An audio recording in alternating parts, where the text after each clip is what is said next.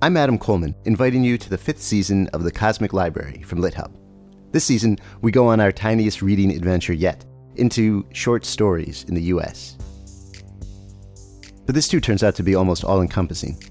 I think short stories are essentially brief encounters with felt life. That's Oxford literary scholar Andrew Kahn, who gives us a deep history of the short story. And we hear from the New Yorker's Deborah Treisman, who explains her work as an editor of short fiction you know, if you are melding with another person, you don't turn that person into you, but you get to know the ins and outs of that person. So, and it's it's sort of like that. I always feel involved with the stories. We bounce around between the history and current life of short stories with the novelist Justin Taylor. The nice thing about it going out of fashion is that it really frees you up to relate to it in a different way. This being the Cosmic Library, we make sure to go way beyond US short stories too.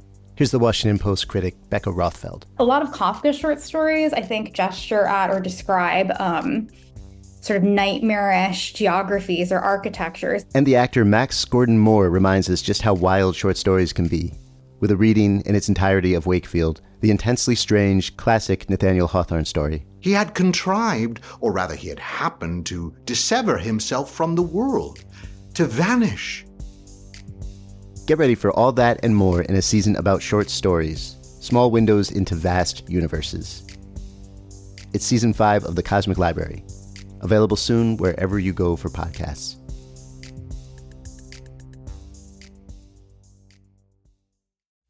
Welcome to the Maris Review. I'm Maris Kreisman, and I'm so delighted to be joined today by someone who I think really keeps me sane on Twitter. And I'm so glad to talk to him sort of in person. So, Steven W. Thrasher, PhD, holds the inaugural Daniel H. Renberg Chair at Northwestern University's Medill School, the first journalism professorship in the world created to focus on LGBTQ research.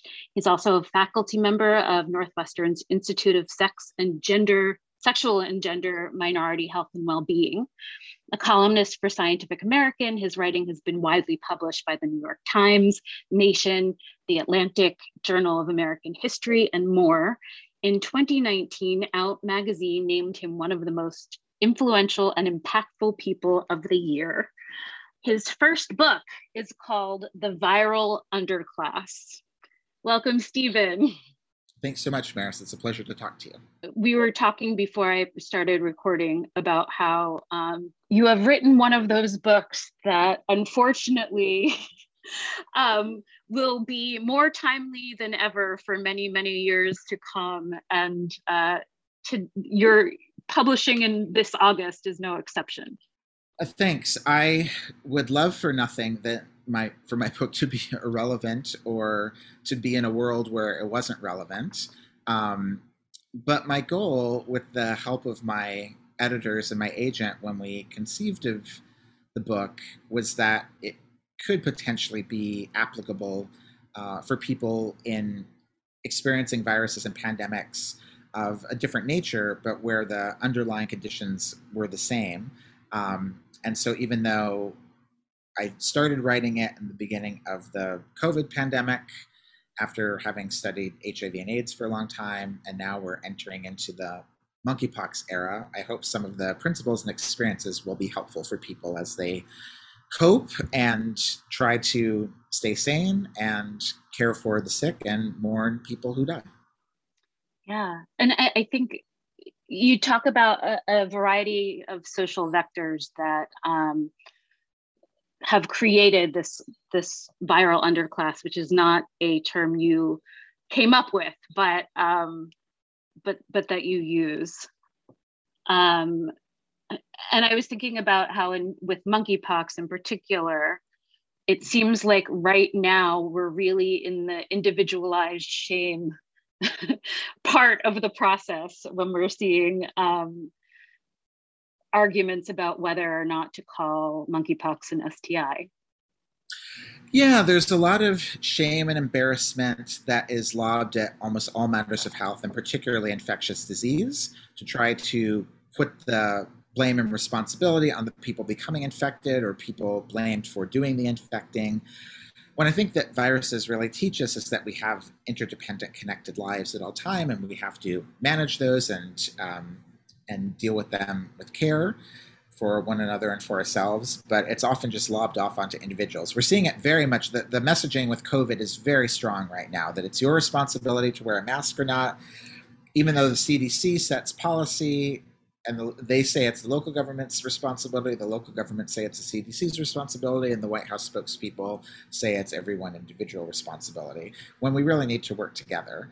Um, and you're right, we're very much in the shame stage of monkeypox because it is, as we speak, conditions can change.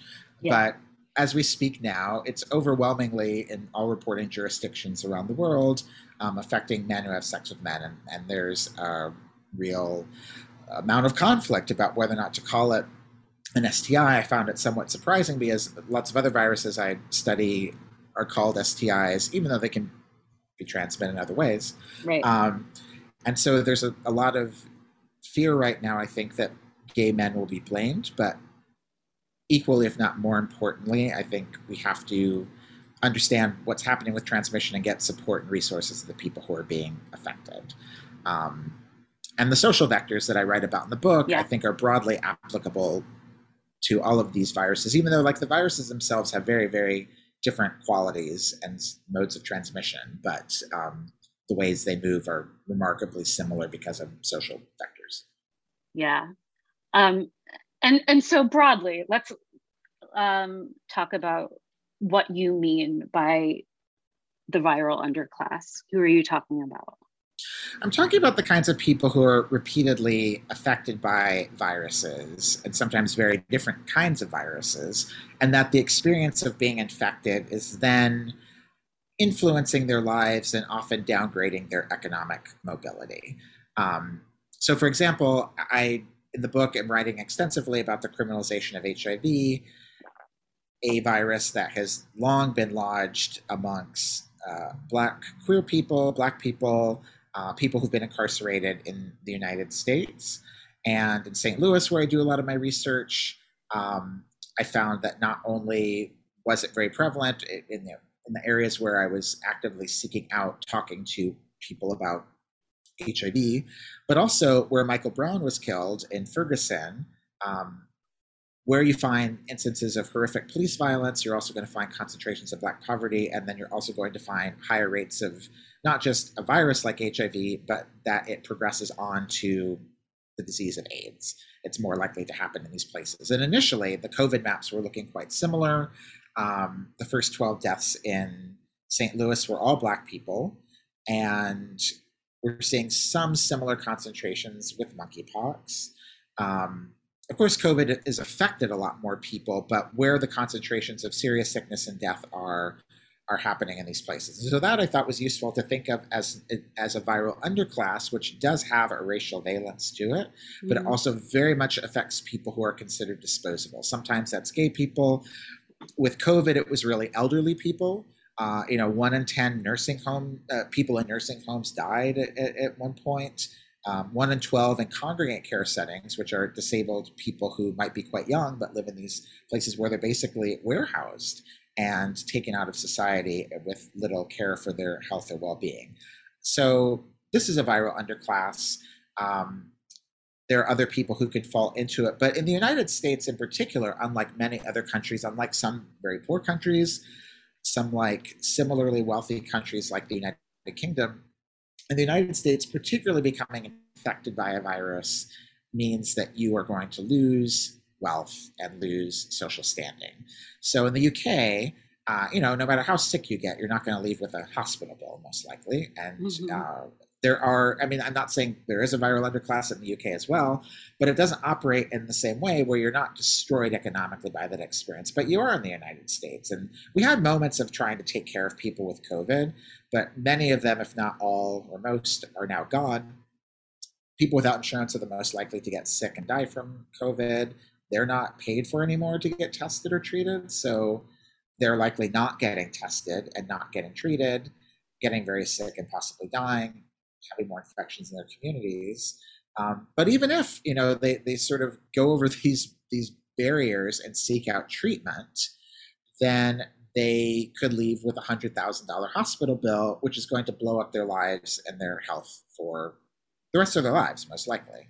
Um, and I'm seeing a, a really troubling dynamic that is makes me so angry that this hasn't been addressed because it was at times with COVID, with monkeypox. That you know, if you're if you are diagnosed, then you need to quarantine for a minimum of 21 days. And I and I saw and I gave money to a friend uh, posting a fundraiser for their friend who's a bartender who got it. Um, you know, and so you know we crowdsource and send them some money, but we can't do that for everyone. And there's no reason. Like we just came out of two and a half years of doing this around COVID. Um, people who work shift jobs cannot go without working for 21 days without getting paid. And so that's one of the ways I think in the United States, the, the experience of getting infected marks you, it can mark you socially. Monkeypox, early AIDS, and monkeypox, you know, mark you physically. That yeah. has a social effect. Uh, but it really marks you economically. It puts you at risk for medical debt, which is one of, I think, the major reasons why people end up with um, with uh, having to go to bankruptcy and with the kind of debt that creates really poor social outcomes, health outcomes. In the book, you talk about how um, mutual aid became a concept that was more familiar to more Americans uh, during COVID, and that seems really to be true. And uh, that has roots, of course, well, goes back very far, but but the HIV epidemic was was a, a good model. Yeah, it was. Um, a lot of people learned in that experience how to take care of one another because they had already been abandoned in lots of ways. You know, yeah. many. Um, not that this has ended, but I think there was more widespread experience for gay people just being banished from their families forever. Mm-hmm. Um, and so the care networks that, that people had cared on were just simply not available there were places in the world where that was quite difficult because you know hospitals might not let their lovers or their friends make decisions for them. Um, here in New York, that wasn't as much of a problem there, but uh, economics, you know, people had to help one another out. Um, and mutual aid is developed along all kinds of uh, all kinds of ways uh, alongside the prison abolition movement. Um, it certainly had already expanded consciousness, I think, a lot through Occupy Wall Street. And people uh, do it in various ways and not even calling that church communities, right. synagogues, mosques. You know, there are all kinds of ways that, that people take care of one another. But I think that there was, uh, certainly in my lifetime, the biggest recognition by the most people that the systems that are supposed to take care of us on paper are not going to do so and we are going to be left for dead. And so folks have to band together with like-minded members of their community to do so. And a lot of people, I don't know if enjoy is the right word, but um, I think a lot of people really appreciated spending their time in this way. I mean, I know I know lots of people who actually enjoyed going to get groceries for their elderly neighbors, and they would rather do that than, you know, even if they had a job where they're they're mostly marketing shoes or something. like if they could do that for six hours a day and you know working from home and have two hours to like you know do something that they felt good about helping their neighbors like they enjoyed that um, i think yeah, most americans would want a society where like we have the things we need and we got glimpses of that in covid and it's being it's happening again with monkeypox. But I, I, I think I'm going to write something about this eventually. I'm also aware that just people are we're tapped out in ways that have nothing to do with a resentment towards the people asking for help, but are just perpetuating the same cycles. Like if if we give if we collect money for someone's exorbitant rent, the landlord's still getting the rent. And we all can't do that all the time for each other unless we find ways to, unless we find ways to make less stuff happen to us. Yeah. You were talking about um, nursing homes and care centers with Alice, and she believes that we can't just help the people inside those institutions. No, um, we have to do work inside and outside of them. Alice has a really great analytic, as many people I know um, in the disability community, for understanding that the rights of labor and the environment are tied into disability. That the nursing homes suck up all these resources. They don't take good care of the people living in them. They don't take good care of the people working in them. Um, but they do let us, and by us I mean the broader society, sort of warehouse people that Alice articulates well that like many folks don't want to look at or acknowledge exist. They just want them out of out of their way. Um, and one of the things I think that's been most helpful for me in writing the book and learning more about disability studies is the way that disability as a framework repeatedly draws upon interdependence, which is counter to the the primary American directive of independence. This idea that we're all sort Beat of that individual. cancer. yeah, beat it. this um, you know that we're all like in our own individual silos. Uh, everyone has their own choice about their own destiny, and we don't have responsibilities to one another. Um, and so I think interdependent. We, we, I think we're often taught. Certainly, I was taught in a media sense that American independence is good, and that the opposite of that is like codependence. That you are, you know, you're just leeching off of someone else in this really unhealthy way. And I think that viruses have taught me, and people like Alice have taught me, that we are interdependent. We need things from other people, they need things from us. And negotiating kind of that care and community makes for better living. Yeah, you talk about even um, the idea of, of course, my body, my choice being um, used by anti vaxxers, but even the idea of my body, my choice for abortion is a little bit flawed. Yeah, for me, it's like one of the most dangerous things that I think I'm writing about. And I and I encountered this idea when I was in graduate school because I had always, um, I, had, I had not much questioned the idea of my body, my choice. But as I learned about sort of what it means and a language level and a, both at a language level and a legal level to think about my body as a thing that I own that is separate from me um, was a concept that I was trying to work through that I found very challenging. And the idea, of course, bodily ownership, even if we think we just own our own body, but the, the concept that the body is a thing that can be owned, well, that ownership can be transferred, of course, as it was in chattel slavery. Um, and I and I turned in, you know, the final, final, final edits, of course, before Dobbs came down. Um, but I have long thought that that the idea of only thinking about abortion or, or any health matter is simply a matter of choice um, sidesteps the responsibilities we have to one another, and that Democrats could have been saying for decades abortion is health care and everyone gets free health care so everyone can get an abortion. And the Democrats have done something quite often. They rarely say the word. I mean, they've been forced right. to a little bit lately, but the White House is still putting out statements where they don't use the word abortion like they're scared of it. A critical mass, if not the majority of even the Democratic Party, is behind the Hyde Amendment, saying that if you can't afford an abortion, that you certainly can't use government money, which has caused real problems. There were things that could have happened federally in this response to Dobbs that can't because of the Hyde Amendment. Um, and so, of course, I want people, I want trans people, I want people who want to have abortions to to be able to do what they choose is best for them. But I also don't think that our framework can only revolve around choice, that we have to do certain material things to make those things possible. Um, and that we have, you know, we, I think that's one of the things I've learned most about viruses. They show that we just we have responsibilities to another. We have to react to one another. And so, if someone's having a child, that shouldn't like everything about having the child shouldn't just be on that individual. They should be supported by their family and by the wider society, by people educating and taking care of the child.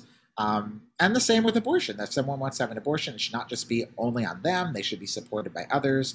And so, in those ways, I think a lot of the, there's been a lot of good kind of activist learning more broadly since the Dobbs decision about people understanding what they can do to support people getting abortion.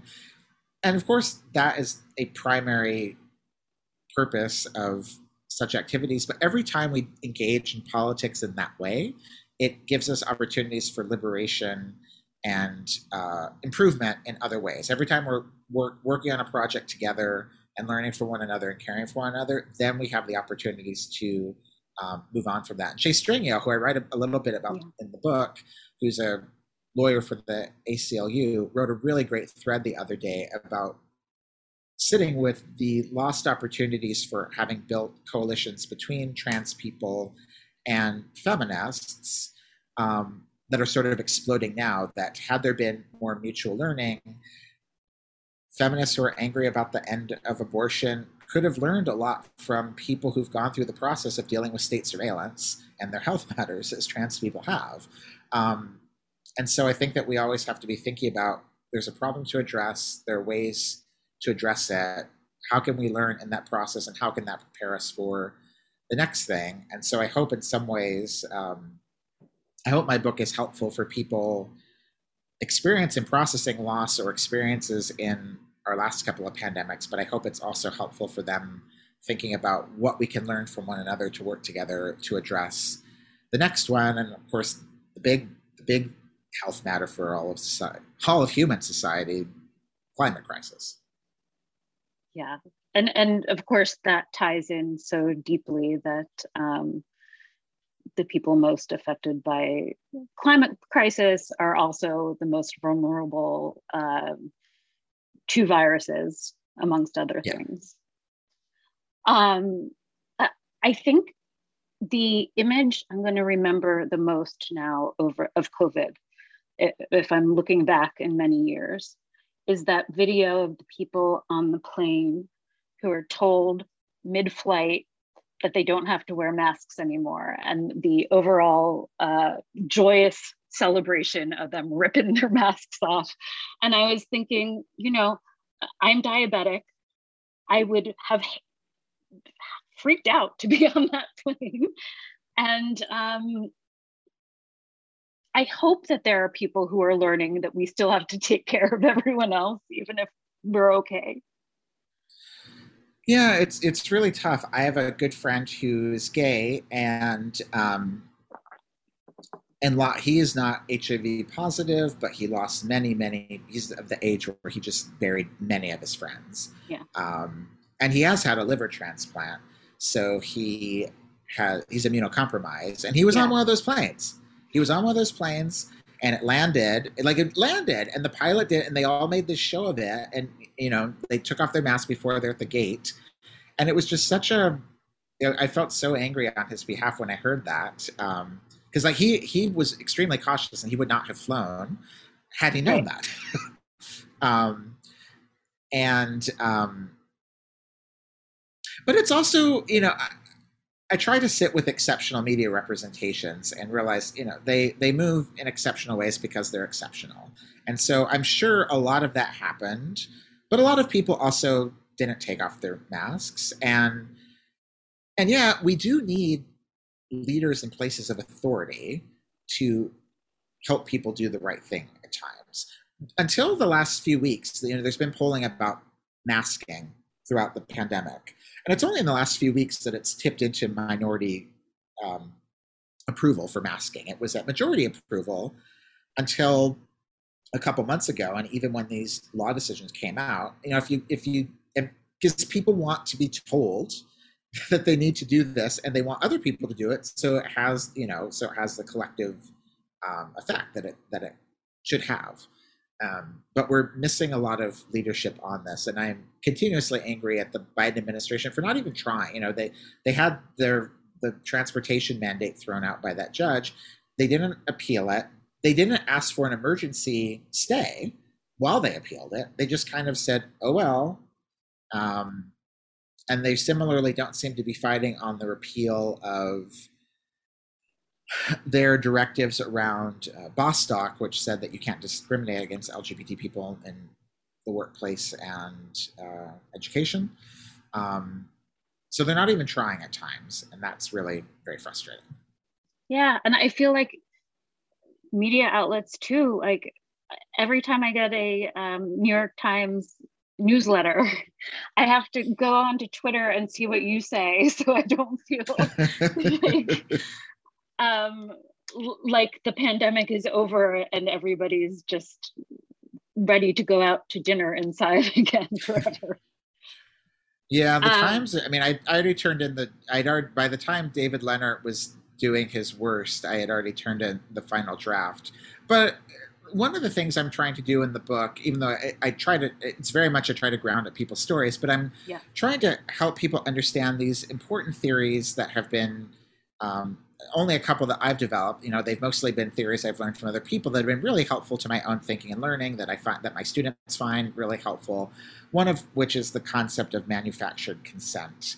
Um, which is a Chomsky and Herman sort of a Marxist take in understanding media, but understanding the ways that media is filtered before it gets to us and sort of the social vectors around it. So the Times is, uh, you know, which has done, of course, amazing coverage as well. But then they have these sort of, uh, they call them, they now say they have four front pages: the paper, the website, the daily audio podcast, and the mm-hmm. morning newsletter. And the latter two are really kind of like engagement opinion analysis engines that set the society. You know, the first of these, I think, was the Politico Playbook in 2008 or 9 or something like that, these newsletters. And so Leonhardt's is the one that kind of sets the tone for the day amongst a certain class of people. And it and it basically turned at some point once Biden was in office of saying like, okay, those of us who've got vaccines are not going to get that sick, which is not always true. Um, Yeah. But um, of saying like, you know, you, you need to learn to live with this amount of death. And he put out one of those in a day where like almost 4,000 people died. Um, and it's really horrifying. But that's part of that's part of the manufacturer consent. The people who sort of serve the interests of the Times readers and uh, and advertisers are going to have a certain band of politics. I have to say though, I am surprised and dismayed that like I can't think I, I can count the journalists on one hand that have national platforms that are still banging this drum, and I can't think of a single national politician who is banging the drum about how 3,000 people will die this week of COVID. and and I do think so much is is wrapped up in um, a phenomenon you call the myth of white immunity, um, which must have been in play um, on the video in the video of the flight that I saw Yeah. uh, amongst other amongst other things that that that that viruses only happen to quote unquote the dirty or the underclass. Yeah, it's um, you know there is, and I try not to minim. Well, I try not to minimize or overstate. I try to try to get the right amount. That there is an immunity that comes with whiteness. There is a um, there is an average social standing and an average economic reality that has an embodied advantage. That that's one of the social determinants of health. However, like all forms of immunity, we're talking about socially or actually, you know, in terms of viral immunity, like it has limits. Um, and and I think there's a myth that it's absolute. And I certainly learned that when I was reporting on the Michael Johnson story, an HIV criminalization case, where I sort of learned it, it took me time to understand it, but I began to learn that there were young people who thought they could have sex without any protection and they were going to be protected by their race. And statistically, like your odds are better, but you're not protected. Like once you're vulnerable to viruses, you're vulnerable to viruses. If you have a mask on, you're better protected than if you don't have a mask on. And so you're right. Like there's sort of a, it's almost like a slow motion suicide that people put in motion when they do things like celebrate, we're going to take off our masks as if this thing can't happen to us when it is actually, in fact, happening to them. It's not happening as much to other people, but they're not willing to take stand to um, to stop more death happening to themselves and to people around them. And that's been one of the hardest things to contend with Yeah. this pandemic. Tell me a little bit about prose now, because um, I do. I love the storytelling in the book, and I do love that you discuss a lot of theory, but in a way that's very inviting and doesn't make me feel dumb. so, so thank you for that, and tell me about um, the the writing, the actual prose of the book.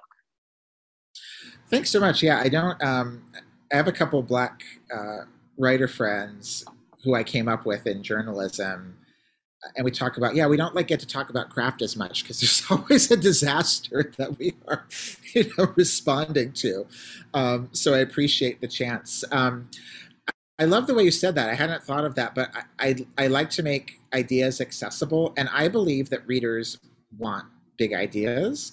Um, I certainly think a lot of the crafting of how I have come up as a professional writer, and certainly part of this book, was because I got to be reporting on the Black Lives Matter movement for mostly for the Guardian. Um, and it was this really interesting moment. In, in the fall of 2014, I was starting graduate school and I was learning critical race theory and homo nationalism and you know critical theory and these things at a time when because of twitter and particularly black twitter there were these like movements of ideas happening between activists um, activists of all class status you know like disaffected young black men in ferguson angela davis you know tenured professor um, as well as graduate students, professors, and people on the street. That's, I think, part of the one of the reasons why there's been this big backlash against gender theory and critical race theory is that like the discourse was becoming more democratized, and people were learning how they were getting fucked.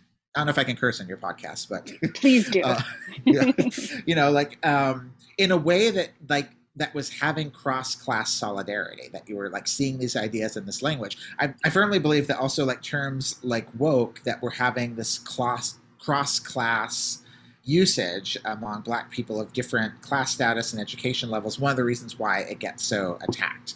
Um, so in the book i really wanted to kind of use that use that mix of talking about big ideas in ways that it could circulate um, in people who live in a viral underclass, who thinks that describes their experience, or people who think they might fall into it, um, and people who have the power to, who have some of the power to keep such a class from expanding.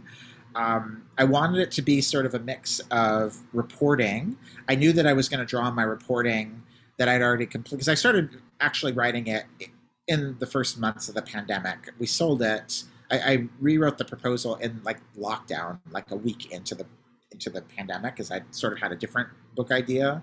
Um, and I knew that I wanted to build on the, the research and writing I'd done on HIV criminalization. And so my agent and I, Tanya McKinnon, she's very, very helpful in this, like came up with the idea of using a viral underclass as a way to have an analytic, but that would also give me a way to report on this pandemic. So a lot of the reporting I'm doing is drawing on my skill set as a journalist and then also trying to tie it into theory. And I I always like to have some personal things in what I write. Um, but this had more memoir elements than I was expecting. And um, this had more me- memoir elements than I was expecting. And part of that was because I just didn't know how much, how many personal things were going to happen. I ended up writing about an editor friend of mine who died, one of my mentors during it. Um, but I tried to write a lot as if I was reporting with a more personal element than I generally do in my reporting. I write political essays and opinion columns, and then I also write feature things. Um, and this was sort of a combination of the feature things with the reflection in them as well. And I had a pretty good sense that I wanted to peel back the curtain. I don't like the term objectivity or neutrality in journals and i wanted to like give people a peek into what i was thinking and experiencing so they knew how to assess what i was writing.